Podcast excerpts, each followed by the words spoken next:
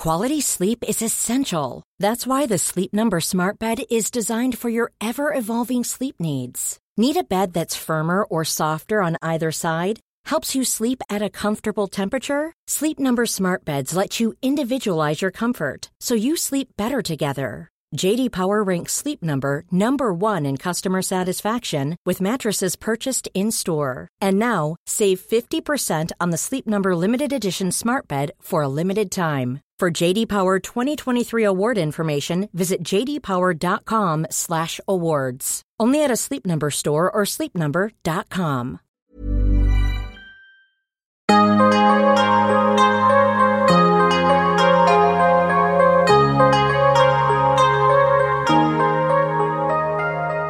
Vores mentale sundhed er nedadgående, og det er til trods for, at vi aldrig har været rigere, aldrig har haft flere muligheder og aldrig har levet længere. Det skal vi selvfølgelig tale højt om, så vi kan blive klogere på, hvordan vi får det bedre.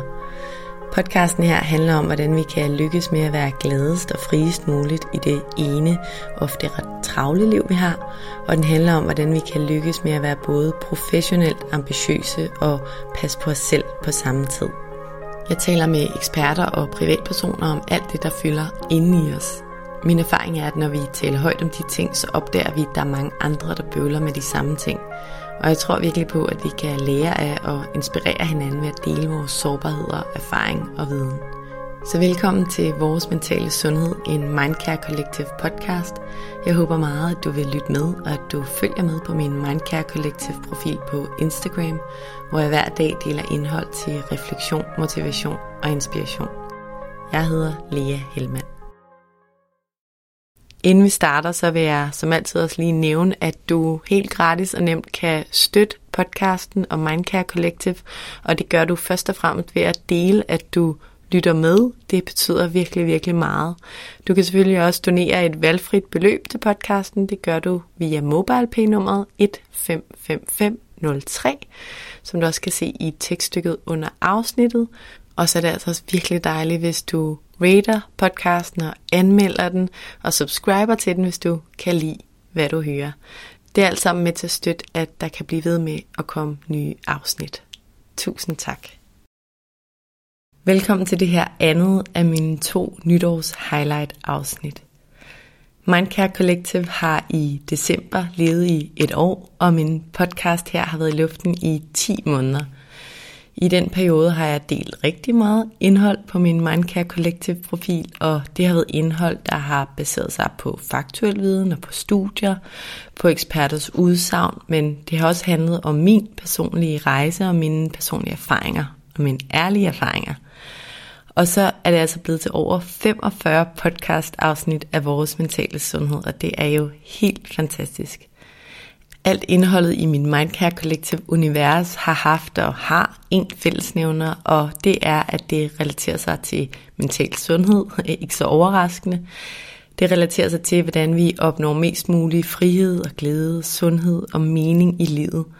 Og så relaterer det sig til, hvordan vi opnår en balance mellem det her med at følge og udleve alle vores ambitioner i det her forhastede moderne samfund, og så samtidig lytte til vores både fysiske og mentale behov.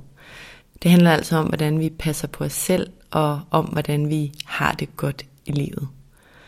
Jeg har glædet mig rigtig meget til at dele den her nytårs medley med jer, de her highlights fra året. Det har først og fremmest været virkelig fedt at lave den, fordi jeg har skulle genbesøge en masse af de afsnit, jeg har lavet i løbet af året. Og at lytte til de her eksperter og personlige beretninger igen, det har mindet mig om en masse vigtige ting. Og formålet med de her to nytårs highlight afsnit, hvoraf det her er det andet, er også at minde dig om en masse vigtige reminder. Jeg har altså taget et udpluk af årets afsnit med, og jeg fortæller kort, hvad kimen, altså essensen er, eller var i de her afsnit. Og hvis du normalt lytter med til vores mentale sundhed, så ved du, at jeg altid til slut i afsnittet beder min gæst om at nævne et par ting. Nogle pointer, som han eller hun vil fremhæve som værende ekstra vigtige for mig og for jer som lytter. Altså jeg beder dem opsummere, hvad det især er, vi skal tage med, baseret på deres viden og erfaring. Og de pointer har jeg altså fundet frem fra de forskellige afsnit og taget med til jer i dag. Så det er altså to nytårsafsnit, der kondenserer en masse vigtig viden fra en masse virkelig spændende, kloge og inspirerende mennesker. Og forhåbentlig kan afsnit her altså minde jer om en masse vigtige ting i forhold til at have det godt i livet og i forhold til at få mest muligt ud af livet. Og hvis der er nogle afsnit, du endnu ikke har fået hørt, så kan det måske give dig en lille forsmag på, hvad der ligger og venter derude, som du har mulighed for at dykke yderligere ned i. Til slut i det her afsnit fortæller jeg også lidt om, hvad jeg særligt tager med mig fra det her år i forhold til de læringer, jeg personligt har gjort mig. Og det baserer sig selvfølgelig både på de snakke, jeg har haft med mine gæster, men det baserer sig også på de kurser, jeg har taget i løbet af året, relateret til mental sundhed. Og så handler det om den rejse, jeg har været på det sidste år, altså det her med at sige mit konsulentjob op og kaste mig på hovedet ud i Mindcare Collective, uden at have en langsigtet plan. Så ja, jeg kommer altså helt til slut i det her afsnit til at opsummere mine personlige vigtigste læringer. Så med det sagt, velkommen til nummer to og det sidste af min nytårs highlight afsnit, hvor jeg vil tage dig tilbage til nogle vigtige gæster og deres vigtige pointer fra sæson 2 af vores mentale sundhed. Lad os kaste os ud i det.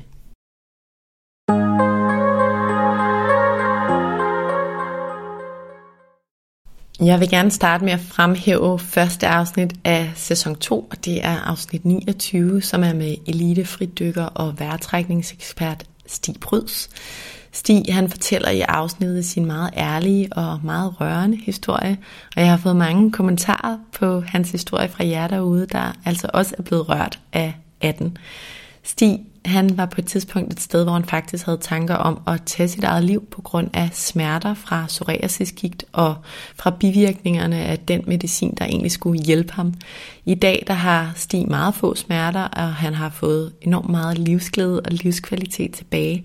Og han fortæller i afsnittet om sin rejse, der i høj grad handler om et ændret mindset, om ændret kost og vejrtrækningsvaner – og selvom Stigs udgangspunkt er smerter fra psoriasisgigt, så er hans historie i den grad relevant at høre for alle, fordi den handler grundlæggende om vores naturlige kropspotentiale. Jeg synes, at hans historie er virkelig vigtig at dele, fordi den er et eksempel på, hvor vildledte vi kan blive af læger og af mediciner, altså af den gængse medicinvidenskab, fordi den er så dybt forankret i vores samfund i dag, og det er der jo egentlig forståeligt nok en masse grunde til, fordi lægevidenskaben kan virkelig mange gode ting. Det synes jeg også. Men der er altså også noget, der tyder på, at vi nogle gange ikke helt ved nok i forhold til, hvor meget vi rent faktisk selv kan gøre for at få det bedre. Og det er både i forhold til at ændre vores mindset, men især i forhold til at ændre vores kost og vores søvn og ja, altså vores vejrtrækning og også vores måde at motionere på. Og det er Stis historie altså et helt vildt eksempel på. Afsnittet med Stig, det dobbeltklikker også på det her med vores vejrtrækning, og det ved dem af jer, der følger med på Mindcare Collective, at jeg virkelig synes er fascinerende og vigtigt at tale højt om, fordi der er så mange biologiske fordele ved, at vi trækker vejret dybt og helt ned i maven hver dag. Og rigtig mange voksne mennesker, vi har det med at trække vejret i brystkassen, altså vi trækker slet ikke vejret ned i maven. Og hvis du kigger på en baby, så kan du virkelig se, hvordan den trækker vejret helt ned i maven. Altså maven bevæger sig op og ned, når den ligger. Og det skal vi voksne også huske at gøre. Og jeg vil opfordre dig til lige at tjekke efter i løbet af dagen. Prøv lige at tage hånden på maven og mærke, om den bevæger sig ind og ud, når du trækker vejret. Jeg kan i hvert fald mærke, især når jeg er meget fokuseret og arbejder, så nogle gange holder jeg næsten vejret. Det er faktisk ret vildt at lægge mærke til. Den gennemsnitlige voksen trækker vejret 10-12 gange i minuttet, men den ideelle vejrtrækningsfrekvens den ligger på 6-8 gange. Så jeg og du formentlig kan med fordel virkelig øve os i at trække vejret meget langsommere, end vi gør i dag, og trække vejret meget dybere ned i maven. Helst bevidst et par gange om dagen som minimum. Vejrtrækning det er noget, der er med os alle sammen, uden undtagelse, konstant. Og ved at blive bevidste om, hvordan vi faktisk trækker vejret mere ideelt, så kan vi påvirke vores krop og vores sind positivt, fordi vejrtrækningen er koblet til en masse positive konsekvenser. Blandt andet reducerer en dyb vejrtrækning adrenalin og kortisol i kroppen, som jo er vores stresshormoner. Det optimerer vores søvn, det øger vores koncentration og reducerer vores smerte i kroppen, fordi en dyb vejrtrækning faktisk frigiver endorfiner, som er kroppens eget smertestillende hormon. Og den forbedrer også din fordøjelse og dit humør. Så der er altså en god grund til, at vi skal blive meget bedre til at trække vejret. Og det kan vi altså gøre helt gratis. Stig Pryd guider os i afsnittet cirka i midten af det, også gennem et eksempel på en god vejrtrækningsøvelse, og så fortæller han altså også om sin egen historie om, hvordan han har fundet frem til den bedste medicin til hans sygdom og smerter, som udelukkende handler om søvn, kost og vejrtrækning og mindset. Og i forhold til det her med vejrtrækning, så vil jeg faktisk også gerne lige nævne den vejrtrækningsmetode, der hedder 478. Det er en, jeg har taget til mig, og den kommer egentlig ikke fra afsnittet, men derfor kan jeg jo godt nævne den nu, når det handler om vejrtrækning. Og det er en vejrtrækningsmetode, som ilter kroppen ret optimalt. Og det handler altså om, at vi skal trække vejret ind, mens vi tæller på 4 ind ad næsen. Så skal vi holde vejret, mens vi tæller til 7, og puste ud, mens vi tæller til 8. Altså 4, træk vejret ind ad næsen, 7, hold vejret, 8, pust ud. Og det er altså en ret god reminder, en ret god måde at gøre det på et par gange om dagen. Det virker i hvert fald virkelig godt for mig. Her kommer selvfølgelig også lige Stis egen ord med hans opsummerende reminder fra afsnittet med ham. Vær tilfreds med det, du har lige nu og her. Og lad være med at tænke på, at du behøver at opnå mere. Du vil gerne lære mere, det gør ikke noget, men du behøver ikke mere her i livet. At tingene er, som de er, det er, lige, det er helt perfekt, som det skal være. Det har hjulpet mig til at være meget mere rolig i min tilgang til alt andet, hvad der foregår. Og jeg ved, at ved at være helt tilfreds med alt det, der er nu, så vil jeg også, øhm, jeg blive gammel, Gå til at tænke tilbage, at, at tingene har været, har været fine. Og når man også er så tilfreds med ting, som det er nu, så famler man ikke en, vi behøver ikke mere. Vi behøver ikke ud og opnå mere. Vi behøver ikke at tjene penge nok til en ny næste store bil, eller end bare være tilfreds med alt, hvad der er lige nu og her, og ikke behøves andet. Men tingene kommer altså alligevel. Altså udfordringerne, eller hvad? Ja, udfordringen, men også alt det, der gode, der er i livet. De kommer, når du stiller tilfreds med, behøver ikke at jage noget mere. Øhm, jo mere du jager et eller andet, jo, jo mindre får man det nok. Øh, sammen, hvis man, alle kender det. Man jager et eller andet forhold, kærlighed eller noget. Mere man jager det, jo mere bliver man skubbet væk. Og hvis man ligesom så lader det være, så kommer det jo gerne alligevel. Ikke? Og sådan er det med det hele livet. I hvert fald min erfaring. Hvis jeg stiller mig tilfreds med alt, så kommer der mange flere gode ting til mig. Helt af sig selv. Og smil. Ja.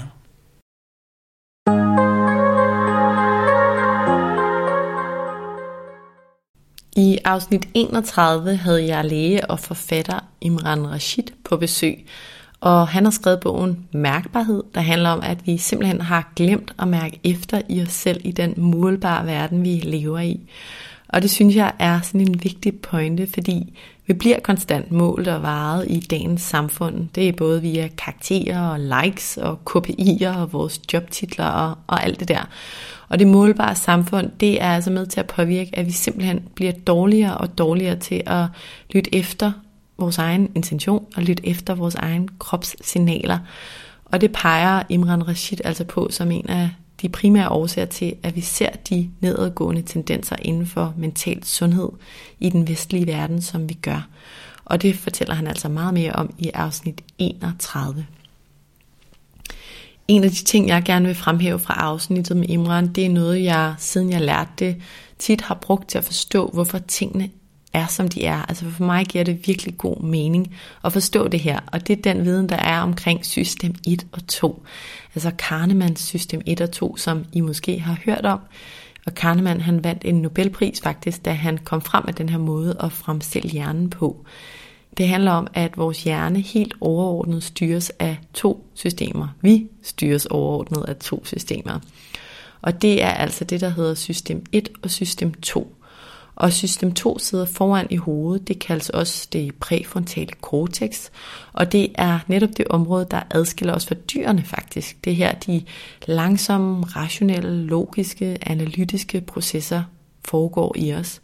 Og den del af hjernen, den styrer cirka 5-10% af tiden. I de andre 90-95% af tiden er vi altså styret af det, der kaldes system 1, også kaldet krybdyrshjernen, og den ligger bagerst i hovedet og blev originalt udviklet til at sikre vores overlevelse. Og system 1 er linket til alt det, vi gør hurtigt, intuitivt og på autopilot. For eksempel at trække vejret, og gå og børste tænder og spille på et instrument udenad. Og det er også der ubehaget kommer fra, når vi for eksempel bliver overrasket af en politimand, eller læser en sur mail, bare for at nævne nogle eksempler. Og den her del af hjernen reagerer intuitivt på det, vi møder, og dens formål er at scanne omgivelserne og se, om der er noget grundlæggende, der kan tro vores overlevelse. Og den her del af hjernen, den fortæller os altså, når vi møder verden og omgivelserne, om vi skal kæmpe eller flygte. Og det var jo rigtig smart på savannen. Tilbage til snakken om vores biologiske hjerne. Fordi der skulle vi være opmærksom på løver og på farlige røde bær, der kunne betyde vores død eller overlevelse. Men det er altså ikke super smart med det her system i dag, når vi konstant stimuleres af tusind indtryk, fordi for hjernen der er alle de her indtryk potentielle faresignaler. Dagen lang der møder vi folk, vi skal forholde os til. Vi bliver bombarderet med nyheder, vi møder trafik, blinkende røde notifikationer på vores telefon. Vi ser, hvad andre folk laver og opnår på LinkedIn og på Instagram, for bare at nævne nogle af de triggers, som vores hjerne udsættes for hver eneste dag. Og alle de her elementer i vores helt normale verden, de trigger altså den her krybdyrshjerne, som konstant beder os om at forholde os til, om vi skal kæmpe eller flygte. Og når det sker, så bliver der helt lavpraktisk udskilt adrenalin og kortisol i vores krop, altså stresshormoner. Det var jeg også inde på i afsnit 1 af min lille nytårsserie. Og det er jo altså grundlæggende smart, hvis vi skal præstere kortvarigt, øh, skal tjekke en eksamen eller lave en præstation, men det er ikke særlig smart eller særlig hensigtsmæssigt i det lange løb, fordi vi, som du nok har gættet, får alt for høje niveauer af adrenalin og kortisol i kroppen, og altså ja, vi bliver simpelthen stresset og brænder ud. Så man kan helt grundlæggende sige, at vores hjerne og vi som mennesker faktisk ikke er rustet til at være i den verden, vi er i. Og det er jo simpelthen så grundlæggende for at forstå, hvordan det er, vi går og har det, og det er jo virkelig derfor, at der er så mange, der kæmper mentalt. Vi brænder ud, og det er vi altså nødt til at tage højde for, hvis vi skal passe på os selv. Og hvis du vil høre mere om det emne og det paradoks, så skal du lytte med til Imran Rashid, der fortæller om, hvorfor det er så vigtigt, at vi mærker efter i os selv i den her forhastede, målbare verden, vi lever i. Og det kan du altså høre i afsnit 31. Her kommer lige et par opsummerende ord af Imran Rashid fra slutningen af afsnittet, hvor han altså ja, opsummerer et par vigtige pointer. Det er jo i højere grad at prøve at være øh, bevidst om, hvad det er, der betyder noget for den enkelte i forhold til, hvornår det føles bedst at være dig som menneske. Altså, hvornår føles det, hvad er det for nogle forudsætninger, der skal til for, at jeg føler mig glad, tryg, tilfreds, alt det, jeg har brug for og vil, hvad er det, der skal være omkring mig? Tænk over det, og så kig på, hvordan skaber jeg en hverdag, hvor de her forudsætninger, øh, at de kan være der mest muligt, længst muligt. Øhm, fordi så tror jeg, at man der kan finde en eller anden form for minimumskrav til, hvad der vil gøre mig glad og, og, og øh, give mig en god øh, og god nok hverdag til, at jeg egentlig kan trives, frem for at man begynder at lave hele den der cost-benefit beregning, og så skal vi tjene nok penge til at kunne tage på ferie, og så skal vi det, fordi alt den tid, der bliver brugt på at tjene de penge, går jo fra det, der i virkeligheden er nok for mig. Så den eksistentielle øh, behovstilfredsstillelse, det er den, øve, den ene øvelse, man i hvert fald lige kan lave. Øh, det man også skal øh, gøre, det er at prioritere at gøre noget unødigt, som dronningen sagde for noget tid siden. Men det unødige har en værdi. så det var det ikke helt unødigt. Men det her med at, at finde ud af, hvornår er det, jeg glemmer mig selv.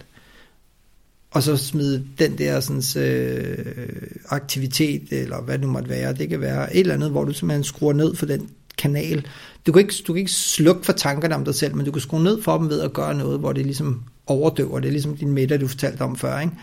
Og så arbejde med at forstå, kunne, kunne hæve dig op over det, du laver nu og her, og så kunne hæve dig op i de større linjer. Øh, det er nok noget af det, jeg tror, man skal arbejde på. Og det kræver måske horisont, og det kræver naturoplevelser, det kræver et eller andet, hvor du kan finde nogle frirum. Øhm, så det er noget med at kunne ændre perspektiv, det er noget med at kunne skifte fokus, øhm, og så er det noget med at kunne prioritere, groft sagt.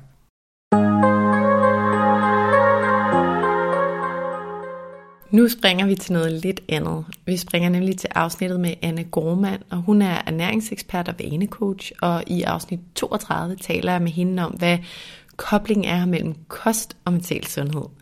Og Anne fortæller også om kosten, men det hun er særligt optaget af, det er at fortælle os, at et for stort fokus på mad og på sundhed helt generelt kan være ret usund for vores mentale sundhed og vores trivsel. Hvad end vi spiser det ene eller det andet. Og det er altså fordi, det kan begrænse os i nydelse, som er virkelig vigtigt for vores trivsel, og så kan det sætte en masse begrænsninger for os i forhold til, hvem vi ser, og i forhold til, hvilke sociale arrangementer vi tager til eller ikke tager til, hvilket også påvirker vores trivsel. Og det kan skabe unødvendigt mange bekymringer og mange tanker om kontrol i hjernen, der altså larmer og ikke er hensigtsmæssige for vores trivsel. Afsnittet med Anne er også blevet lyttet til virkelig, virkelig mange gange. Og jeg tror også, at det her med kost og udseende i øvrigt, det fylder rigtig meget hos mange. Og det er jo ikke så mærkeligt, når vi konstant bliver bombarderet med en særlig form for udseende i medierne. Jeg synes virkelig, at du skal lytte med til afsnittet med Anne, hvis du ikke har hørt det endnu, fordi hun har virkelig mange gode pointer i forhold til det her med at have det godt i den krop, vi er i, og med det, vi spiser. Og selvom afsnittet tager udgangspunkt i kost, så handler det altså i høj grad om vores mentale sundhed. Og her kommer et par af Annes opsummerende pointer i forhold til, hvad hun især synes, at vi skal huske på.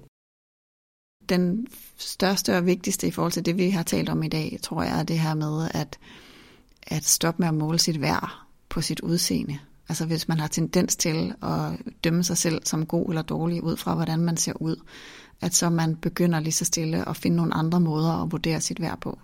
Og finde nogle andre målestokke, som man vil holde øje med. På samme måde, som man plejede at track sin, øh, sit udseende eller sin mad. At man så i stedet for måske begynder at tracke, hvor mange gange i dag har jeg været nærværende sammen med dem, jeg holder af. Eller hvor mange gange i dag har jeg været i udvikling og lært noget nyt. Eller øh, været i gang med at prøve at blive bedre til et eller andet eller hvor mange gange i dag har jeg passet på naturen ved at sortere mit skrald, eller booke en togrejse i stedet for en flyrejse, eller hvad end det nu er, man kan gøre. Det vil være den første. Øhm, og den sidste vil være at huske at spise mad hver, hver dag, som du nyder. Fordi afsavn og kontrol øh, er nogle af de største problemer med både underspisning og overspisning. Og nydelse er så værdifuldt. Så øh, om det er at putte øh, chokolademysli på sin morgenmad, eller at skifte eftermiddags øh, salaten ud med en soft ice, eller, øh, eller omvendt, hvis man synes, man har spist noget, man egentlig ikke bliver tilfredsstillet af hele dagen. Lad os sige, man har levet af, øh, hvad ved jeg, nu siger jeg bare boller med ost og pizza og pomfritter, bare for at tage noget, der alt sammen er brunt og saltet. Øhm, jamen, måske har man lyst til noget variation og noget farve og noget sprødhed og noget saftigt og så give sig selv lov til det og lyst til det. Og den sidste vil være, øhm, at hvis man er optaget af sundhed, så det bedste man kan gøre, det er, det er at finde mennesker og opbygge dybe relationer.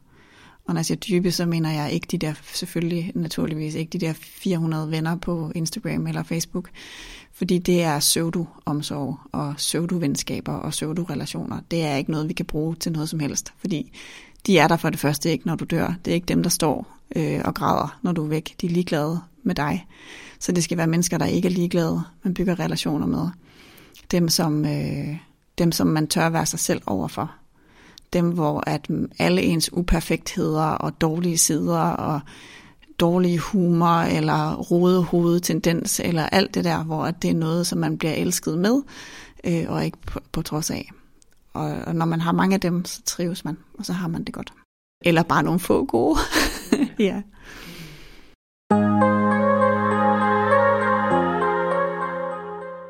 Det næste afsnit, jeg gerne vil hive frem fra skuffen, det er et, jeg personligt er rigtig glad for. Og det er fordi, det handler om et emne, jeg er rigtig optaget af, og som jeg synes giver rigtig meget værdi i hverdagen og er vigtigt at huske på. Og det er afsnit 34 om taknemmelighed. Afsnittet det er med Rikke Østergaard, som er sociolog og ekspert i emnet taknemmelighed, og hun fortæller i afsnittet om de mange positive konsekvenser, der er ved at føle taknemmelighed. Og det, der er med taknemmelighed, det er, at studier viser, at det både påvirker vores livsglæde, vores stressniveau, vores fordøjelse, vores søvn, vores immunforsvar, og endda er der nogle studier, der peger på, at det forbedrer vores økonomi, eller at vi tjener mere, hvis vi er taknemmelige i livet. Og taknemmelighed er jo noget, vi har lige ved hånden, hvis vi gerne vil bruge det eller aktivere det. Jeg har efterhånden taget en, en del kurser relateret til mental sundhed og læst en masse bøger og undersøgt en masse forskellige retninger og tilgange. Og der er en håndfuld ting, der nærmest går igen alle steder, og en af dem er altså taknemmelighed.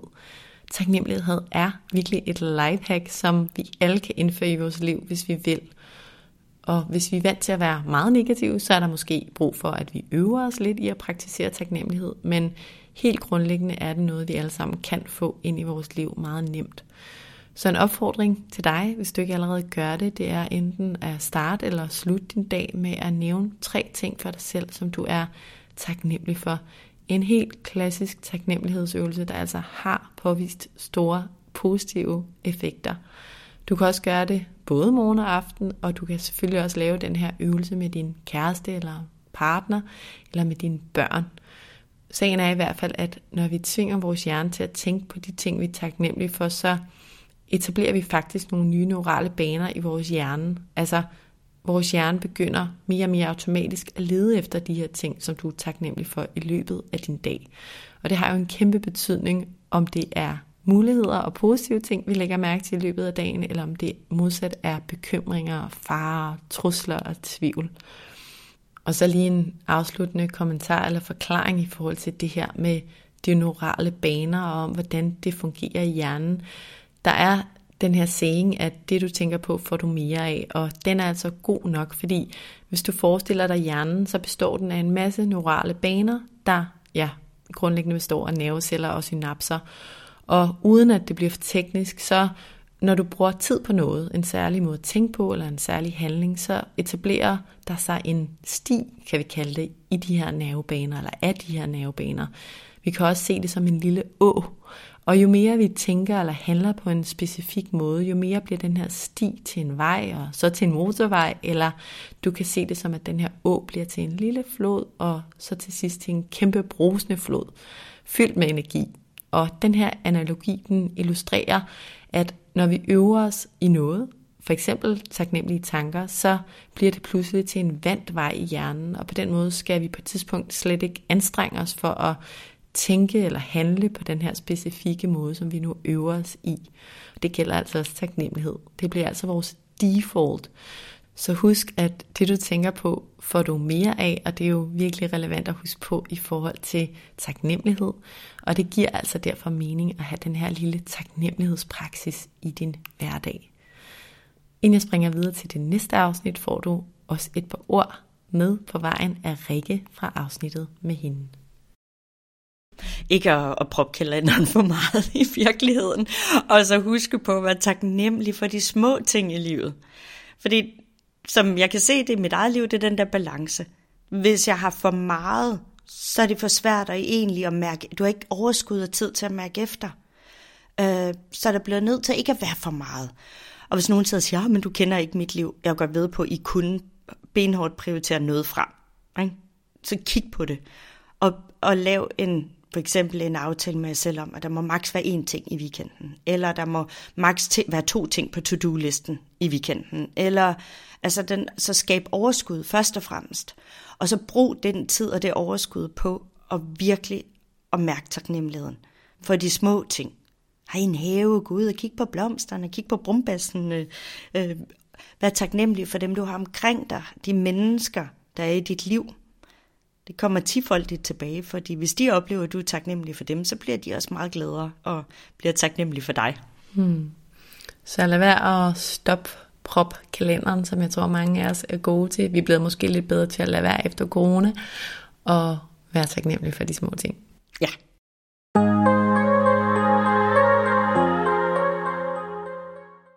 Det næste afsnit, jeg gerne vil fremhæve, er også med et emne, der virkelig er vokset på mig det sidste år. Det er med Nikolaj Damgaard og Janette Oxlund, og det handler om fysisk og mental biohacking. Og biohacking er noget, der bliver talt om og dyrket mere og mere, og egentlig handler det bare om små vaneændringer, små hacks, du kan gøre for at optimere din sundhed, både fysisk og mentalt. Og de ting, de hænger jo altså sammen, altså det fysiske og det mentale. Et lavpraktisk eksempel er, at når du for eksempel sover godt og nok, så får du også mere overskud, og du bliver gladere, og du er mindre syg, fordi dit immunforsvar er stærkere, og det gør dig også gladere, fordi du er i lidt dårlig humør, når du er syg, tit og ofte i hvert fald.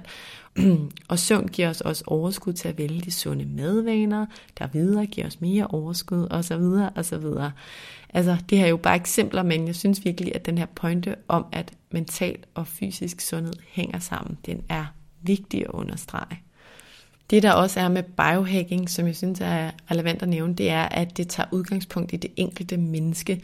Så normalt, når der bliver lavet studier omkring noget, der omhandler vores fysiske eller mentale sundhed, så bruger man af gode grunde virkelig mange mennesker til at teste noget, for ligesom at kunne generalisere på baggrund af det. Og det er jo egentlig den rigtige videnskabelige måde at gøre det på, men biohacker de arbejder altså ud fra et princip, der hedder N i limet 1, og N står egentlig for, hvor mange der er med i et studie, eller hvor mange studiet omhandler, og det de altså hævder, biohacker med N i limet 1, det er, at du bør prøve små vaneændringer i dit eget liv, altså bare på din ene person alene, og hvis det du gør hjælper dig, så bør du blive ved med at gøre det. Så biohacking er altså af natur ret udforskende.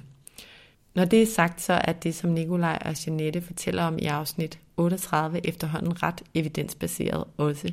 Og et af de biohacks, som de fortæller om, og som jeg vil fremhæve her, det er periodisk faste. De forklarer om, hvorfor det faktisk både har fysiske og mentale fordele at kaste sig ud i periodisk faste. Og jeg har i de sidste par måneder afprøvet det lidt, det her med at faste i 16, 17, 18 timer. Og jeg må sige, at det personligt giver mig noget rigtig godt. Også i forhold til mit mentale overskud, måske især til det. Og den måde, det fungerer på for mig, det er, når jeg har spist aftensmad med min familie, cirka kl. 18, fordi vi jo er en børnefamilie. Så undlader jeg bare at snakke om aftenen, og det skal altså siges, at jeg førhen snakkede hver evig eneste aften, alt fra chokolade og nødder til is og popcorn og alt muligt. Og så springer jeg også morgenmaden over, og igen her har jeg i mange år været en, der hævdede, at jeg slet ikke kunne fungere uden morgenmad. Men jeg må sige, det går altså virkelig, virkelig fint, og det påpeger også, hvad vi kan med vores mindset, når vi indstiller os på noget. Og jeg spiser altså så mit første måltid i de dage, hvor jeg laver den her periodiske faste ved 10, 11, 12 tiden, hvad end dagsformen og mit overskud lige holder til. Og jeg må sige, at jeg virkelig synes, at det giver god energi i løbet af dagen at lave den her periodiske faste. Jeg får ikke de her formiddags- eller eftermiddagsdyk i min træthed. Og fordi jeg personligt ikke vil tabe mig, så spiser jeg altså bare tre måltider i det her interval, hvor jeg så spiser. Så det vil sige, jeg spiser morgenmad for eksempel, lad os sige kl. 11, og så spiser jeg frokost kl. 13.30, og så igen aftensmad med min familie. Og her igen skal vi huske på det her med indelimet 1, fordi det er jo ikke sikkert, at det fungerer for alle, men det fungerer for mig at gøre det et par gange om ugen, når det lige passer med det, jeg skal i løbet af dagen. Og det er også en af Nikolaj Damgaards primære pointer, det her med, at fasen skal passe ind i livet og ikke omvendt. Altså man skal ikke tilpasse sit liv til at faste. Ja, det var altså lidt om periodisk faste og en pointe og noget, eller et emne, jeg gerne vil fremhæve, for jeg synes, det er for mig ret nyt og ret spændende, og noget, jeg tror, at mange ikke kender så meget til. Og det er noget, der har vist sig at fungere ret godt for mig. Og så har det jo altså også blandt andet den her fordel, at det stimulerer den proces inde i vores hjerne og i vores krop, der hedder autofagi. Og det er grundlæggende den proces, der rydder op i ødelagte og dårlige celler. Så rent lavpraktisk betyder det, at de celler, der undersøger helbredet af de andre celler i din krop, de bliver aktiveret. Der bliver altså ryddet op i de celler, der er ødelagte eller som er dårlige for dig. Det er jo en god proces at få aktiveret. Det skal lige nævnes, at Nikolaj og Jeanette i afsnit 38 også fortæller om en håndfuld andre biohacks, og hvis du har interesse i det her med, hvordan vi kan optimere vores fysiske og mentale sundhed med små vaneændringer, så kan jeg virkelig anbefale dig at lytte med til afsnittet. Det budskab, som de i øvrigt især prøver at få over rampen, det er det her med, at vi bør gå fra at fokusere på sick care til at fokusere på healthcare hvilket i øvrigt er en strømning, der er i fuld gang allerede, især i USA. Og det handler om, at vi kan gøre virkelig mange ting proaktivt og helt selv, uden medicin. Og det bør vi gøre, i stedet for bare at proppe os reaktivt med medicin, altså med ting, der ikke er naturlige for vores krop, når vi først er blevet syge. Det synes jeg er et vigtigt perspektiv. Og her får du lige et par ord af Nikolaj og Jeanette, som opsummerer nogle vigtige pointer fra afsnittet med dem. For mig der er det meget omkring den her, øh, altså simpelthen at tegne sin døgnrytme faktisk, tror jeg vil, øh, når de hører den her øh, udsendelse, så prøv at tegne sin døgnrytme. Hvornår står jeg op, hvornår spiser jeg, og de her forskellige ting. Og så ligesom se, hvor, hvor kan jeg begynde at lægge noget meditation ind, hvor kan jeg begynde, altså bevidst, øh, få en bevidsthed omkring, hvordan kan man gøre de her ting. Og så vil jeg faktisk sige, at det at lade være med at spise efter aftensmaden, om det så lige er klokken 6 eller klokken 7 eller hvad det er, det er altså det vildeste, øh, simple hack i forhold til bedre søvn og, og kvalitet af, af dagen øh, efter. Rigtig mange ser jo søvn som afslutning på en dag. Jeg vil hellere se det som be, altså forberedelsen til en ny dag. Fordi som du selv sagde i starten, hvis man har sovet dårligt, så dagen efter, den bliver bare lidt sværere. Mm. Så det her med at se søvnen som en forberedelse til, til en ny dag, det, det synes jeg er sindssygt vigtigt. Så lad være med at spise efter aftensmaden, og så kunne man jo prøve at trække morgenmaden og drikke sort kaffe til klokken 10, ikke? Øh, eller, altså, så du kommer op omkring de der 16 timer. Og så prøve det en øh, tre gange i løbet af ugen, og så mærke, hvad det egentlig faktisk gør for dig. Jeg får lige lyst til at spørge, der er sikkert nogen, der ikke kan lide kaffe, måske heller ikke te. Må man også godt bare lade være at gøre noget indtil kl. 10? Det må man også. Ja, men drik vand om morgenen er altid en god idé. Ja. så, så ja, så drik vand. Mm. Øh, det vil jeg sige. Og så, øh, og så den, der, den der daglige bevægelse. Det behøver sikkert være. Altså det er noget, vi to har haft sindssygt stor effekt af. Altså vi har sådan øh, udfordret hinanden lidt i sådan accountability ting med, at, at, at vi skal få den der daglige bevægelse ind øh, igen. Øh, øh, lidt relateret til de her blue zones. Det behøver ikke nødvendigvis at være træning, træning, men den at få den der daglige bevægelse. Vi mennesker er skabt til at bevæge os, og vi sidder alt for, for meget med. Så hvis det skal være sådan for mit fysiologiske sted, så, øh, så bevidst omkring den her døgnrytme, hvornår man spiser, og så det der med at få noget mere øh, daglig bevægelse ind. Mm. Og der skal man jo nogle gange være kreativ. Altså Nikolaj og jeg, hver eneste gang vi har et møde, med mindre man er nødt til at sidde ved en computer, så går vi. Altså vi har altid gåmøder, og, og forsøger altid også at inspirere folk til at tage gående møder. Mm. Ja. Hvis jeg skal sige mine, øh, mine to, så er måske ikke så overraskende meditationen den ene, men og den der med at give det, give det en chance og være disciplineret omkring den i starten, så skal den nok drive sig selv på sigt. Øhm, og den anden er, øh, der vil jeg, det, det har vi ikke talt om overhovedet, men øh, en taknemmelighedspraksis. Mm. Øhm, og det kan man gøre uden, uden, øh, uden at tage tid ud. Altså jeg gør det selv, og det ved jeg også, Nikolaj gør hver eneste aften, inden jeg skal sove. Øhm, så forbind mig med tre ting, der har jeg er taknemmelig over i dag. Og det kan være stort som småt, og nogle dage er det vidderligt. Der skal man måske, bliver man måske lidt dramatisk omkring, gud kan jeg overhovedet ikke finde på noget, men det kan man jo altid. Og ikke bare tænke den, men lige tage den ned i hjertet og mærke den. Øhm, I øvrigt også en fin ting at gøre med sine børn, hvis ja. man har sådan nogen. Altså, jeg, så skal man måske ikke sige taknemmelig, for det kan være et lidt svært ord for de små. Men hvad har været dejligt i dag? Mm.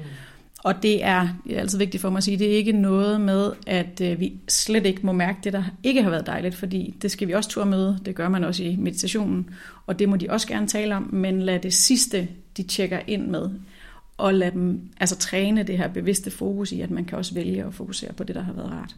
Og så lade dem tjekke ind. Og det er jo et vanvittigt fint øjeblik med dem, at få lov at lige have den samtale. Jeg vil faktisk sige, at hvis man har børn, så bør man gøre det, fordi det, altså igen, det der med relationer, det er så fint også lige høre. Også nogle gange, der kan man godt blive overrasket over, hvad, mm. hvad har faktisk været, hvad har de lagt mærke til, der har været en fuldstændig magisk ting i, i løbet af dagen. Og der kan man også blive inspireret af, altså min søn sagde i går, det var da du hentede mig i børnehaven. Så åh oh, ja, yeah. altså apropos relationer, ikke? Jo. Ja, Det var det allerfineste. det er sådan en fin øvelse. Ja. Quality sleep is essential. That's why the Sleep Number Smart Bed is designed for your ever evolving sleep needs. Need a bed that's firmer or softer on either side? Helps you sleep at a comfortable temperature? Sleep Number Smart Beds let you individualize your comfort so you sleep better together. JD Power ranks Sleep Number number 1 in customer satisfaction with mattresses purchased in-store. And now, save 50% on the Sleep Number limited edition Smart Bed for a limited time. For JD Power 2023 award information, visit jdpower.com/awards. Only at a Sleep Number store or sleepnumber.com. Hiring for your small business? If you're not looking for professionals on LinkedIn, you're looking in the wrong place. That's like looking for your car keys in a fish tank. LinkedIn helps you hire professionals you can't find anywhere else, even those who aren't actively searching for a new job but might be open to the perfect role. In a given month, over 70% of LinkedIn users don't even visit other leading job sites. So start looking in the right place. With LinkedIn, you can hire professionals like a professional. Post your free job on linkedin.com slash achieve today.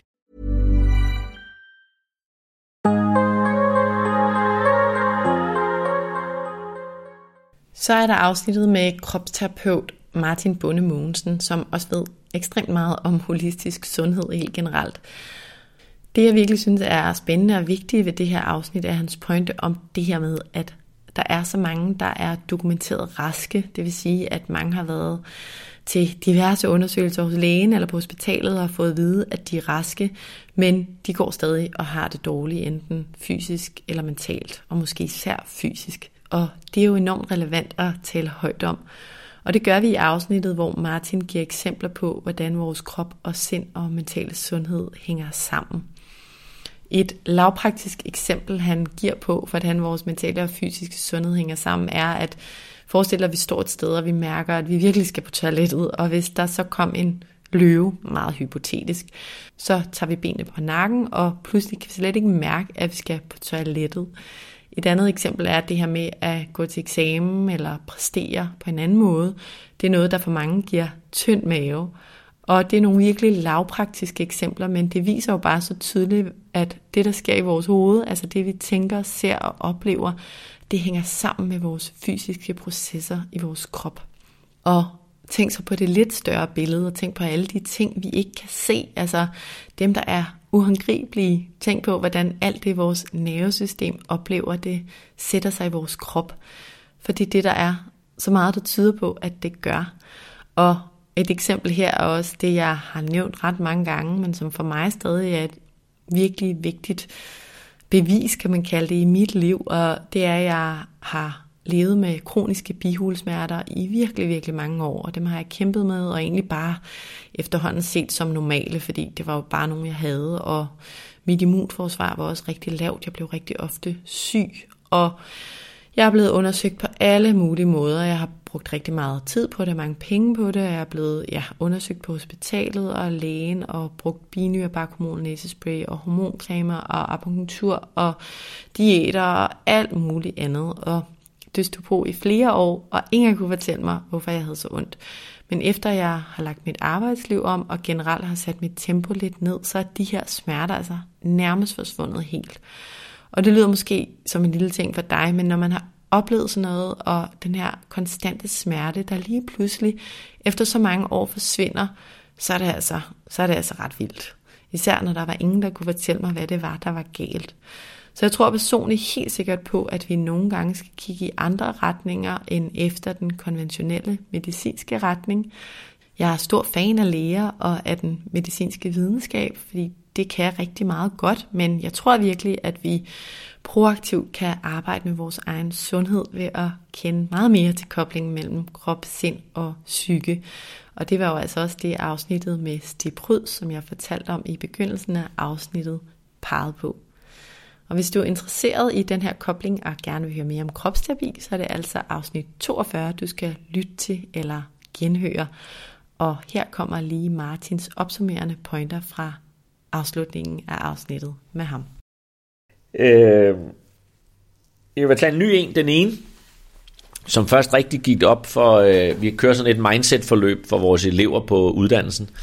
Sådan øh, 8 uger, hvor vi arbejder med deres mindset øh, og i deres selvforståelse.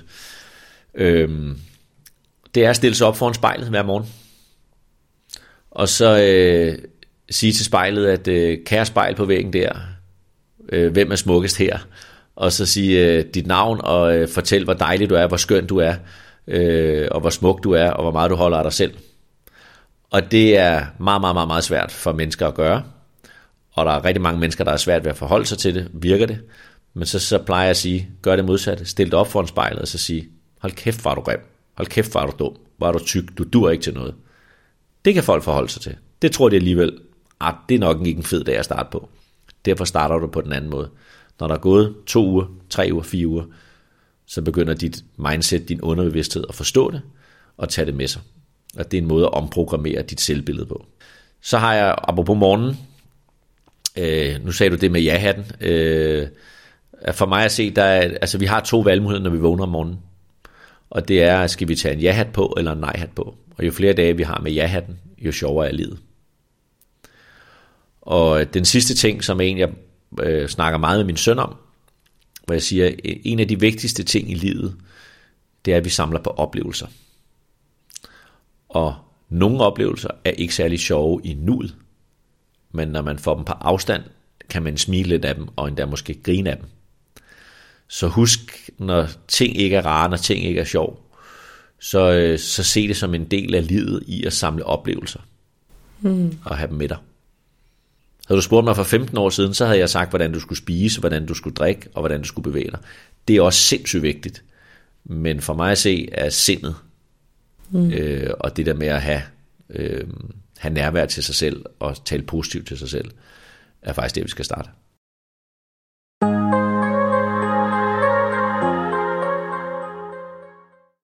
I afsnit 42 talte jeg med Louise Walter om feminine værdier og feminin ledelse, og det er virkelig også et emne, jeg synes, at der er så meget potentiale i at tale højt om, fordi vi lever i en verden, der er domineret af maskuline værdier. Og jeg skal skynde mig at sige, at det ikke kun er kvinder, der kan have feminine værdier, eller mænd, der kun kan have maskuline værdier. Maskuline værdier, som altså både kvinder og mænd kan have at leve efter, det er dem, der dominerer i samfundet, og det er fart og fremadstræben, det er det at være resultatorienteret, det er det med at fokusere på et mål frem for processen og frem for at nyde processen, og det er det her med at fokusere på ja, resultater i stedet for at mærke efter, hvordan det føles at nå til de resultater. Og så handler det om linearitet. Og feminine værdier er altså modsat at mærke efter i sin krop, mærke efter, hvad kroppen egentlig fortæller os. Det er at turde læne sig ind i processen og ind i nuet, uden at fokusere på planer om fremtiden og på, hvilke ja, resultater processen vil føre til. Og det handler om, at verden er foranderlig og består af en masse cykluser, inklusiv kvindens cyklus og inklusiv årstidernes cykluser, som vi kan gøre meget for at inkorporere i den måde, vi lever på. Og jeg må være helt ærlig og indrømme, at første gang jeg stødt på det her med feminine værdier og feminin ledelse, strittede det en lille smule på mig. Og det er måske nok ikke så mærkeligt, fordi jeg, ligesom så mange andre, tror jeg, især er opvokset omkring de her maskuline værdier. Det er jo altså dem, der dominerer i samfundet. Men jeg endte faktisk med at tage et kursus i sommer i feminin ledelse, og jeg må indrømme, at efter at jeg først har fået øjnene op for det, så er der så mange ting, der pludselig har fået et nyt perspektiv. Og det handler egentlig på mange måder om mange af de samme ting, som Imran Rashid også fortalte om i afsnittet omkring mærkbarhed. Altså noget tyder på, at vi simpelthen har mistet forbindelsen til vores krop, vi er alt for meget i vores hoved, og vi bliver hele tiden målt og varet, fordi vi skal leve op til nogle særlige kriterier, eller nå nogle ja, objektivt definerede mål, som for eksempel karakterer, eller at nå en bestemt stilling, bare for at nævne to eksempler, der giver objektiv succes. Og jeg synes virkelig, at det er spændende at begynde at udforske, hvad det her med feminine værdier og feminin ledelse egentlig kan betyde i vores liv. Og ledelse behøver jo ikke kun at være på arbejdet, men kan også være den måde, vi leder os selv på i livet. Jeg synes i hvert fald med fordel, du kan overveje, om du kender din cyklus og ved, hvordan den påvirker dig. Fordi der sker helt vildt meget i vores krop og hormonelt hver måned, hver eneste måned i os kvinder. Og det at leve efter sin cyklus og lytte til den og skrue op eller ned for for eksempel planer og træning og sociale aktiviteter i forhold til vores menstruationscyklus, det kan virkelig for mange kvinder have rigtig meget værdi og faktisk gøre, at vi får det, ja, både fysisk og mentalt bedre. Men det har vi jo aldrig lært, og det er jo ret vildt det her med, at vi har menstruation hver måned, os kvinder, i hvert fald typisk, og samfundet tager på ingen måde højde for det, og ja, det er nærmest stadig et tabu at tale om det. Og jeg kan mærke, at den her cykliske bevidsthed, den virkelig har gjort noget godt for mig. Jeg synes også, i forhold til det her emne om feminine værdier og feminin ledelse, du skal overveje, hvor tit du gør noget, uden at fokusere på resultatet. Vi har nærmest altid et resultat for øje, og der kan være noget virkelig fint og ret magisk, eller mm, ja, powerful i faktisk at ture læne os ind i processen og i vores intuition, og bare se, hvor det fører os hen. Fordi tit så fører det os et ret godt sted hen, der er i tråd med vores autentiske jeg, og det vi egentlig er og vil som menneske. Og det kan være skræmmende, men det kan noget ret godt. Det er i hvert fald noget, jeg har god erfaring med, og stadig øver mig på, for jeg synes, det er vildt svært. Og du kan også overveje, hvor ofte du gør ting langsomt. Vi har en tendens til at skynde os hele tiden. Alt skal gøres hurtigt, og det er virkelig noget, jeg har tænkt meget på det sidste år. Og jeg har typen, der virkelig er effektiv og gør alt fra at tage tøj på til at hakke grøntsager hurtigt. Og jeg har virkelig øvet mig i nogle gange at gøre tingene bevidst helt langsomt. Altså gå langsomt. Og ja, udføre opgaver langsomt. Og jeg synes, det er rigtig svært, men det er altså rigtig sundt for vores nervesystem. Men jeg har for vane at gøre ting hurtigt, så, så ja, det kan være svært, men jeg kan virkelig mærke, at den her langsomhed kan gøre noget godt. Og helt biologisk og i forhold til vores parasympatiske system, som jeg nævnte tidligere, er det altså rigtig vigtigt for os og for vores sundhed. I afsnittet med Louise Walter, så taler vi også om, hvad sund succes egentlig er. Og det er jo det her emne, jeg virkelig er meget optaget af. Og grunden til, at jeg nævner det her, er, fordi Louise hun øh, nævner i afsnittet, at vi ikke kun skal have feminine værdier. Det er ikke det, der er pointen. Vi må meget gerne også udrette noget og være ambitiøse og have fart på. Altså, vi må også gerne leve efter maskuline værdier. Vi skal bare gøre det i balance med de feminine værdier. Vi skal give plads til, at vi lytter til vores egen krop og signaler og til vores egen behov på vejen. Og der skal være plads til, at vi nogle gange gør tingene langsomt, eller at vi for eksempel ugen op til menstruation skruer ned for vores ambitioner og planer. Så altså ja, det handler om balancen mellem maskuline og feminine værdier, og det handler om, at vi formentlig er mange, der nok godt med fordel kan skrue op for de feminine værdier, fordi vi altså lever i et samfund, der virkelig bare er domineret af maskuline værdier. Og hvis du vil høre mere om feminin ledelse og feminin værdier og sund succes, så kan du lytte med til afsnit 43. Og her kommer et par af Louises sidste ord fra afsnittet. Jamen den første, det er øh, øh, at lytte til dig selv. Simpelthen øh, prøve at være lidt mere stille med dig selv, lytte opmærksomt, og så øh, tage det ansvar alvorligt, at det kun er dig, der ved, øh, hvad der tjener dig bedst. Øhm, og det leder videre til, til den her cyklus, som, som er så afgørende for, at vi kan prioritere de rigtige ting og planlægge og øh, træde ind i vores potentiale. Så øh, track din cyklus. Prøv at skrive ned, øh, hvad det er, der sker, enten i en app eller bare på papir. Se, hvad mønstret er, og registrere, øh, hvad der er godt for dig, hvornår. Øh, så talte vi også en lille smule om det her feedback, og, øh, og det synes jeg også er ret fint i forhold til at skabe forbindelsen til andre. Øh, så måske prøv øh, på en øh, nænsom måde at, øh, at, at præsentere det her, øh, den her kultur, den her øh, måde at forbinde sig på øh, på din arbejdsplads, eller prøv at øve dig på at være mere ærlig og sårbar over for, for nogen, du, du holder af. Så vær konkret og, og, og gør det på en nænsom måde. Og hvis jeg må tilføje en fire. ja, for det er jo et stort emne, det her. Øhm, så er det intuitionen, som også er jo helt usynlig, men som er så uendelig vigtig. Øhm, der, der findes mere, end vi lige kan se øhm, med det blotte øje, øh, og øh, jeg oplever bare, at der er så meget at hente der. Øhm, vi er så mange, der kan mærke den her intuition, og vi stoler på den, men øh, når det kommer til stykket, så er det rigtig svært at handle på den. Så øh, vi kunne starte med at tænke over, hvornår den sidste har taget fejl, og så prøve at, at give den en chance, invitere den med øh, ind i beslutningerne. Og øh, ja. Og den hænger vel også rigtig fint sammen med dit første punkt ja, om at lytte. det har du helt ret i. Ja. Så, så på den måde er der lige en lille cirkel omkring alle de pointer. ja.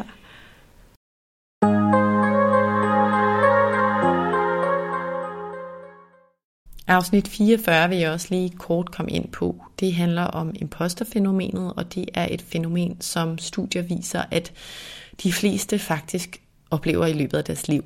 Imposterfænomenet handler om, at øh, man bærer på en form for frygt for at blive afsløret i, at man ikke er så god, som man udgiver sig for at være.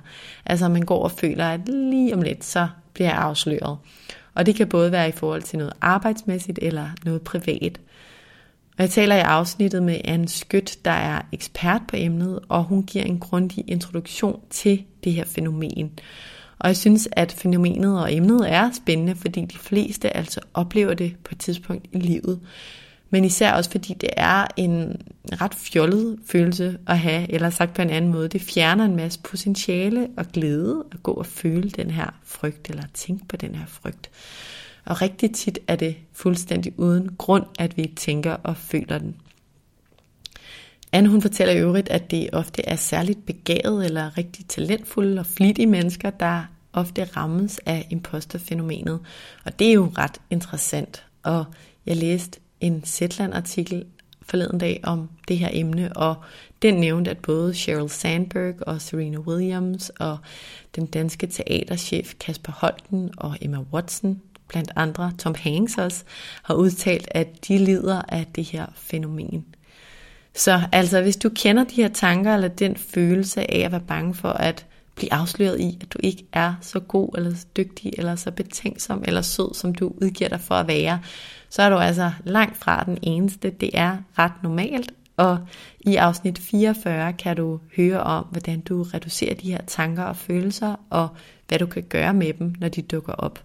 For de kommer formentlig aldrig til at forsvinde helt.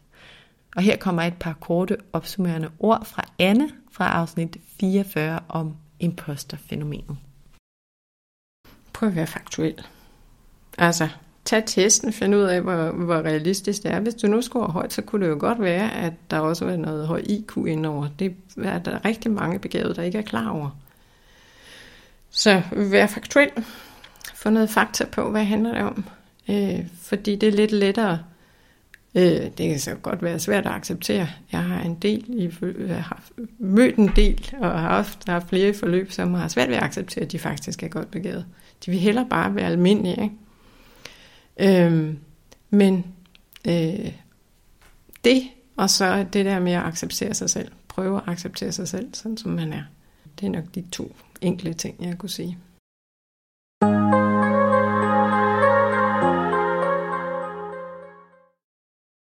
Så er der afsnit 45, som er det næstsidste afsnit, jeg vil fremhæve i det her nytårsafsnit. Det handler om et emne, jeg også er virkelig stor fan af. Det er nemlig mit afsnit om enagrammet med psykolog Kisser Paludan. Og enagrammet er en personlighedstype model, og jeg synes, at der er så meget potentiale gemt i at kende til personlighedstyper. Sagen er, at vi som mennesker kan have virkelig fuldstændig forskellige præferencer og forskellige linser at se verden igennem, og når vi forstår det, så er der virkelig potentiale for bedre samarbejde, bedre kommunikation, mere accept af hinanden og for bedre relationer. Og da jeg i sin tid dykkede ned i det her med personlighedstyper første gang, så var der så meget, der gav mening for mig i mit liv. Og der er også mange af jer, der har lyttet med til afsnittet, der efterfølgende har skrevet til mig, at den her måde at forstå mennesket på, den giver så meget mening. Både i forhold til den måde, vi ser os selv på, i forhold til den måde, vi er i verden på, og også i forhold til den måde, vi er med vores relationer på, især vores nære relationer. Og helt grundlæggende så består enagrammet af ni personlighedstyper, og de har alle nogle styrker og nogle udfordringer, eller som Kisa Paludan kalder det, nogle udviklingsområder. Og når vi bliver bevidst om vores type, så kan vi rent faktisk udvikle os. Det kan vi faktisk ikke, før vi kender til vores type og vores frygt. Vi kan nemlig lære at være i verden på en bedre måde ved at omfavne den og det, vi er. Og hver personlighedstype har ni bevidsthedsniveauer, og jo højere vi bevæger os op i bevidsthedsniveau, des mere frie bliver vi i livet.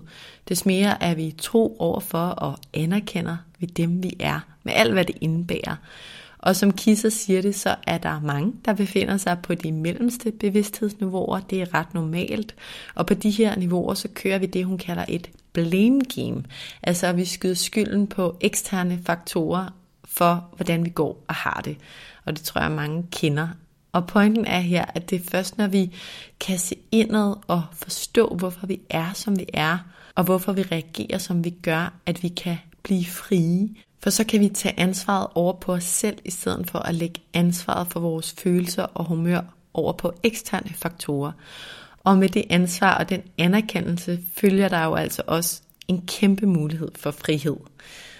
Og ja, jeg synes bare, der er så meget potentiale i at forstå det her, fordi det forklarer og giver en forståelse for, hvad vi selv og andre typer frygter. Og det kan virkelig hjælpe os, især når vi møder mennesker, der provokerer os, eller som vi kommer i konflikter med. Fordi hvis vi forstår, hvilke typer andre mennesker er, og hvad vi selv er i øvrigt, og hvad de frygter, og hvad vi frygter, så er det meget nemmere at møde andre i det livssyn og med de præferencer, de kommer med. Og dermed kan vi altså med den her viden om personlighedstyper skabe meget mere glæde og frihed i livet, og det kan reducere konflikter, og det kan skabe bedre relationer. Og her kommer der altså lige et par konkluderende pointer fra afsnittet med Kisa Paludan, inden vi går til det sidste afsnit, jeg gerne vil præsentere.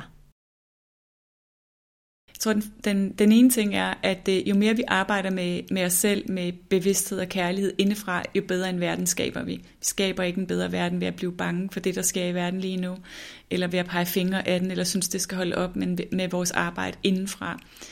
Fordi vi skaber verden indefra og ud. Øhm, det andet er at øh, virkelig møde dig selv med masser af medfølelse og kærlighed i det her arbejde. Det er der virkelig brug for. Øh, at vi, ja, vi virkelig møder os selv med stor nænsomhed, når vi arbejder med os selv. Og øh, ja, hvad kunne være en tredje ting? Hvad synes du? Kend din type. Ja, kend din type. Lær din type at kende. Ja, virkelig. Det er virkelig en stor gave.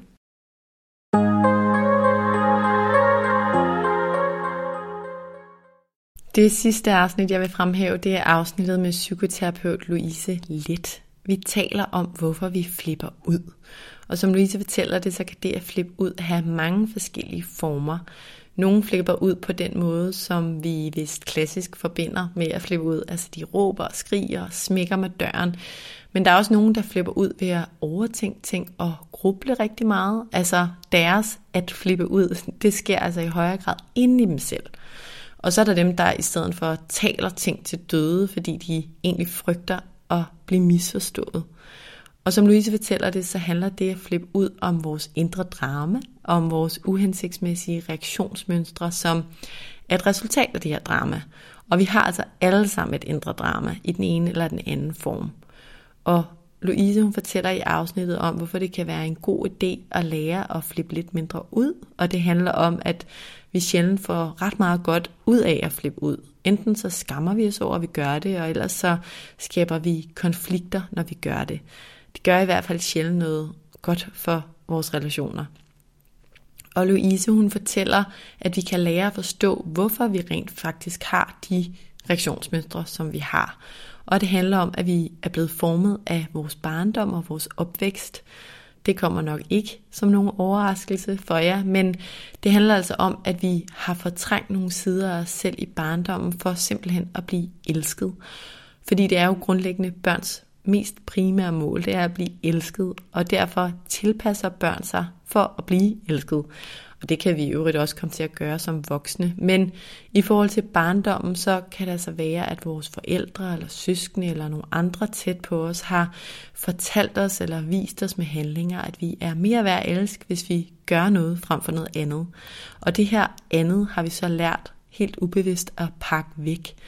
Og når vi har pakket dele af os selv væk i for lang tid, altså når vi har undertrykt nogle autentiske sider af os selv for længe, så flipper vi simpelthen ud. Så der kan altså ligge en gave i at undersøge, hvad det er, vi undertrykker i os selv, og lære at omfavne det.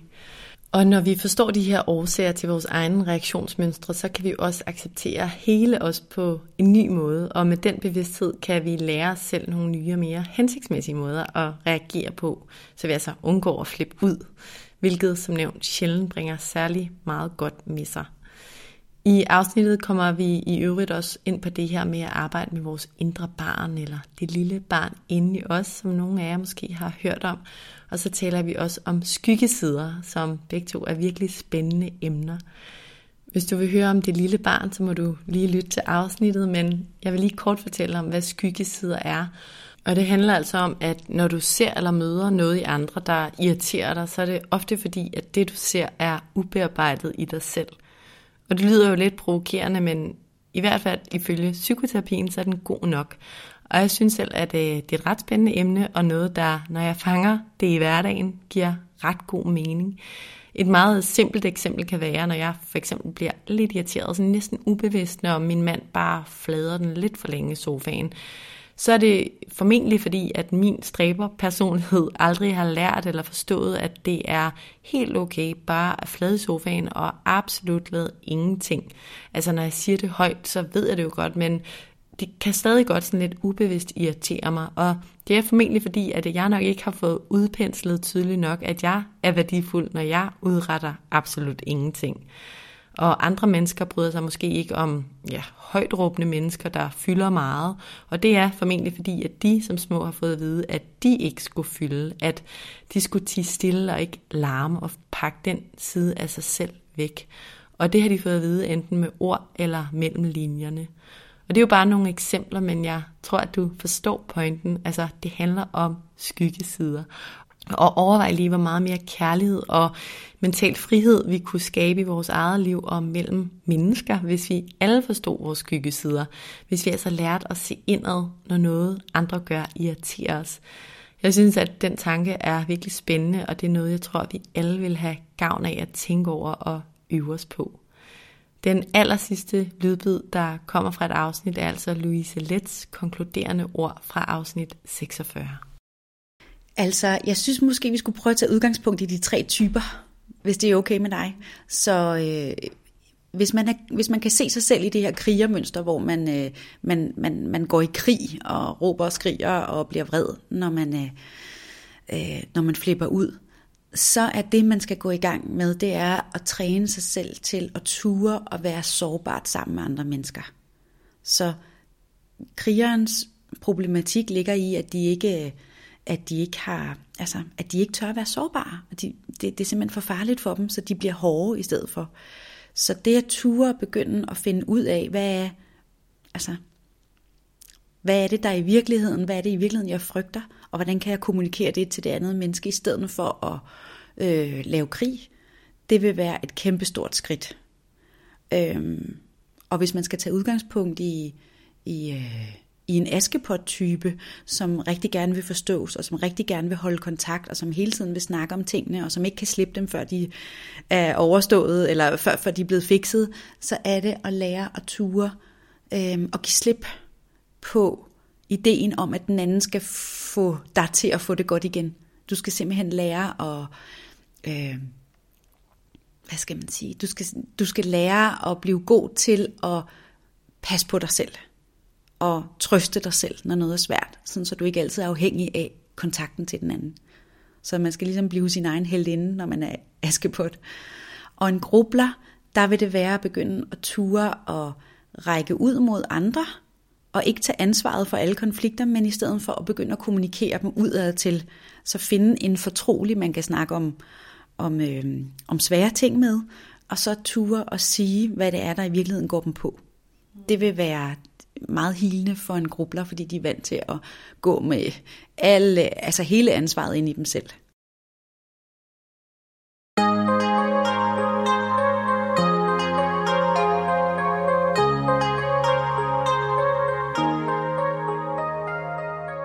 Så har jeg altså givet jer et recap af de vigtigste afsnit og vigtigste pointer fra sæson 2 i det her afsnit. Der ligger også et nytårsafsnit med highlights fra sæson 1. Inden jeg slutter helt, så vil jeg lige dele en sidste ting, som jeg nævnte i starten, og det er de primære læringer, jeg tager med mig i år.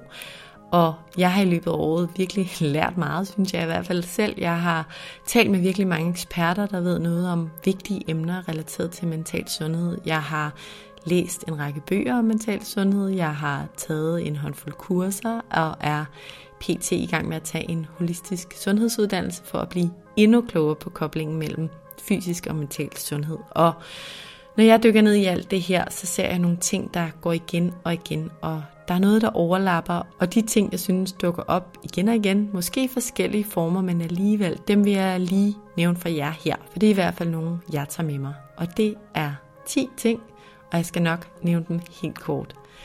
Det første er, sæt farten ned.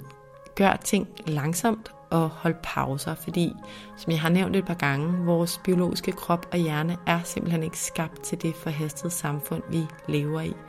Og hvis vi ikke sætter farten ned, så kommer vi til at mærke konsekvenserne på lang sigt. Og en pause, det kan være mange ting. Det kan være at trække vejret dybt i et par minutter, det kan være at meditere, det kan være at gå en tur i skoven, eller, eller det kan også være at sige op, altså at tage en livspause. Det er ikke sikkert, at man skal gøre det, men pause generelt uden vores telefon i hånden, dem skal vi huske i vores hverdag og i vores liv. Punkt 2, som også relaterer sig til pauser, det er nattens pause, altså vores søvn. Den er simpelthen så vigtig at prioritere, når vi taler om fysisk og mental sundhed. Og der er nærmest ikke det, at søvn ikke er god for i forhold til vores krop og mentale trivsel. Og vi lever i et samfund, hvor vi nemt kommer til at tilsidesætte søvnen på grund af to-dos eller arbejde eller Netflix-serier. Og søvnen den påvirker i den grad vores mentale, men også vores fysiske sundhed, og jeg synes virkelig, at vi skal tage den der søvn alvorligt. Vi gør i hvert fald på kort og lang sigt vores sundhed en stor tjeneste ved at prioritere den, altså søvnen. Og jeg kan afsløre, at i sæson 3, så kommer der et afsnit specifikt omkring det her emne. Punkt 3 er, at vores mindset er vores bedste ven. Det skal vi huske. Der er så meget at vinde, hvis vi formår at være bevidste i vores hverdag. Og vores mindset kan selvfølgelig også være vores værste fjende, men der ligger virkelig et stort potentiale i at blive bevidst om vores tanker og i at lære at handle hensigtsmæssigt i forhold til de tanker, der dukker op. Især når de negative og bekymrende og tvivlende tanker fylder, og også når livets modgang kommer. Fordi de tanker og den modgang, det skal nok komme, men med et sundt mindset, så kan vi komme meget bedre igennem både de her svære tanker og modgangen end ellers. Så husk virkelig poweren i dit mindset. Det du tænker, får du mere af, og du har så meget power ved at lade nogle tanker flyve og dykke ned i dem, der er gode for dig. Den fjerde ting er, at vi selvfølgelig skal huske vores vejrtrækning. Vi har vores vejrtrækning med os hver eneste dag, og vi trækker simpelthen vejret alt for overfladisk. Vi skal lære at trække vejret helt ned i maven, langsomt, flere gange om dagen. Det femte punkt er taknemmeligheden. Taknemmelighed og gratitude practice, som det hedder på engelsk, dukker simpelthen op så mange steder, og der er så mange påviste positive konsekvenser for vores sundhed og trivsel af at tænke taknemmeligt. Så jeg vil i hvert fald fortsætte mine taknemmelighedsrutiner. Og det kobler i øvrigt også til det her med, det du tænker på, får du mere af. Vi skal også huske, hvor klichéagtigt det end lyder, at nuet er alt vi har. Hvordan vi end vender og drejer det, så er der ingen fremtid eller ingen fortid uden nuet. Du ved ikke, hvad der kommer til at ske i fremtiden, og vi laver alt for mange planer for den, og har alt for mange bekymringer om den. Og vi har det også med at hænge os i det, der er sket i fortiden, som vi ikke helt var tilfredse med, eller ikke gjorde godt nok, eller sagde forkert, eller det ene eller det andet. Og det fjerner os alt andet lige fra det, vi ved, vi har, og det er nuet. Så kliché eller ej, prøv at øve dig i at være i og nyde nuet. Læg mærke til de små dejlige ting, der er omkring dig, der hvor du er. Den syvende ting, jeg gerne vil nævne, det er, at vi skal turde lytte til os selv, både når det kommer til de signaler, vores krop giver os, og den giver os ret mange, hvis vi gider at lytte til den, men også i forhold til vores intuition. Jeg tror i meget højere grad, at vi skal turde følge det, vi mærker, også selvom det nogle gange er noget andet, end vores venner og vores kollegaer og samfundet hævder er det rigtige. Punkt 8, jeg gerne helt kort lige vil nævne, det er rimelig oplagt, men stadig ret vigtigt. Dyrk de relationer, der rent faktisk giver dig energi. Og husk, at vi er sociale væsener, og nære relationer er en af de ting, studier peger på, skaber langsigtet glæde i livet. Så dyrk dine nære relationer, og stop med at bruge tiden på dem, der giver dig dårlig energi med på vejen. Det er spild af tid. Punkt 9, jeg også gerne lige vil nævne, det er bevægelse. Bevæg kroppen hver dag, og det behøver ikke nødvendigvis at være med benhård træning, men på en måde, der nærer dig, altså som giver dig energi. Og brug med fordel naturen, når du gør det. Du kan for eksempel bare gå en god tur i naturen, i stedet for at løbe. Bare for at nævne et eksempel. Du må også meget gerne løbe, men du behøver ikke. Det der med at være i naturen, det sænker helt automatisk vores stressniveau. Og vi er skabt i og med naturen, men vi har indrettet vores samfund sådan, at vi er i bygninger og inden for det meste af vores tid. Og det gør rigtig meget godt for os og for vores sundhed at komme ud og mærke luften og se lyset. Så bevæg dig og kom ud i naturen. Og den tiende ting, jeg lige vil nævne, det er det der med vores telefon og sociale medier. Og det siger jeg på trods af, at jeg har mit Mindcare Collective univers på sociale medier. Og det er et paradoks, som jeg har talt højt om mange gange, og det er svært, men det er et vigtigt et, og jeg håber, at det, jeg deler på sociale medier, kan være med til at sprede nogle vigtige budskaber, som inspirerer dig i forhold til din sundhed. Men når det er sagt, så er skærme og sociale medier simpelthen biologisk og socialt ikke særlig godt for os. Så lad være med at følge dem på sociale medier, der giver dig en dårlig følelse i maven og skru generelt ned for dit skærm- og social mediebureau så vidt muligt og være til stede i virkeligheden og i nuet.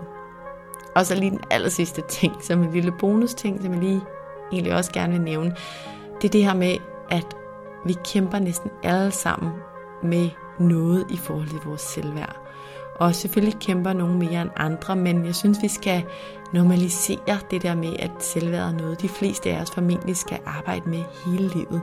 Det er helt normalt at have tanker om, hvorvidt vi er gode nok, som vi er eller ej, og den sidste reminder under det her punkt er selvfølgelig, du er værd præcis som du er, og dit værd afhænger altså ikke af dine præstationer.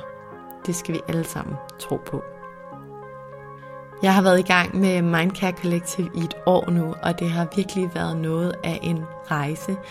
Det har været fyldt med virkelig meget læring og virkelig mange spændende emner og spændende udfordringer, og det har været sjovt.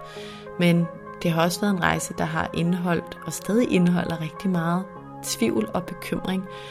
Og jeg synes grundlæggende, det er en kæmpe gave at få lov at dykke ned i de her emner, og synes, det er virkelig spændende og så fantastisk at kunne gøre noget, der påvirker andre positivt.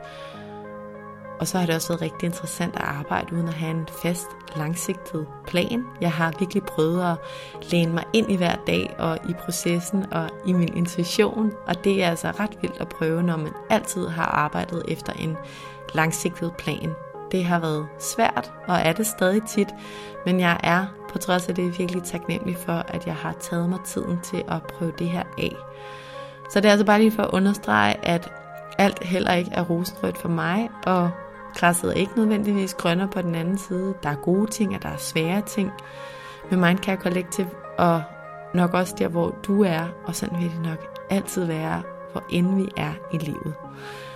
Jeg har en masse ting på tegnebrættet for næste år, og jeg glæder mig meget til at dele det hele med dig, og så skal I selvfølgelig bare have et kæmpe tak for at lytte med til podcasten her.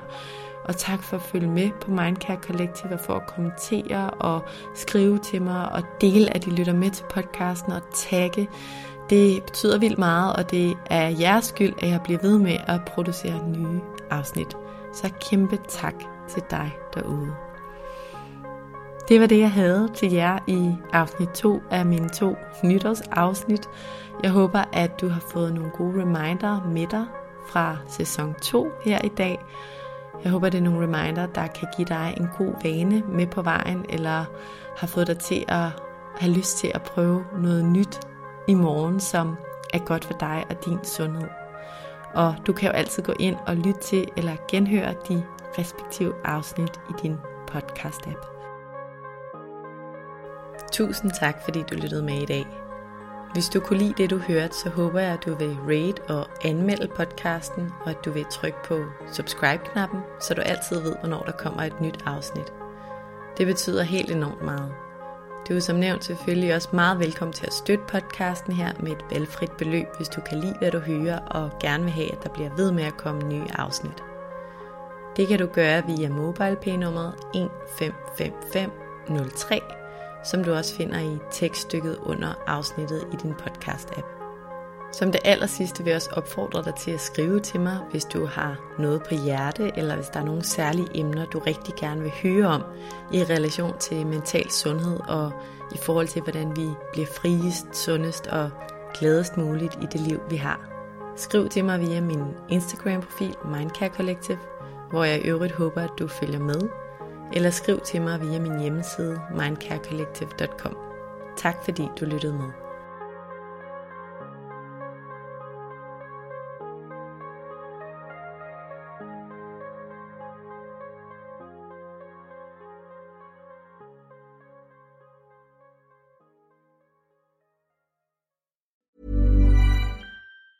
Hi, I'm Daniel, founder of Pretty Litter. Did you know cats tend to hide symptoms of sickness and pain? I learned this the hard way after losing my cat, Gingy. So I created Pretty Litter, a health monitoring litter that helps detect early signs of illness by changing colors, saving you money and potentially your cat's life. Pretty Litter is veterinarian developed, and it's the easiest way to keep tabs on your fur baby's health right at home. Go to prettylitter.com and use code ACAST for 20% off your first order and a free cat toy. Terms and conditions apply. See site for details.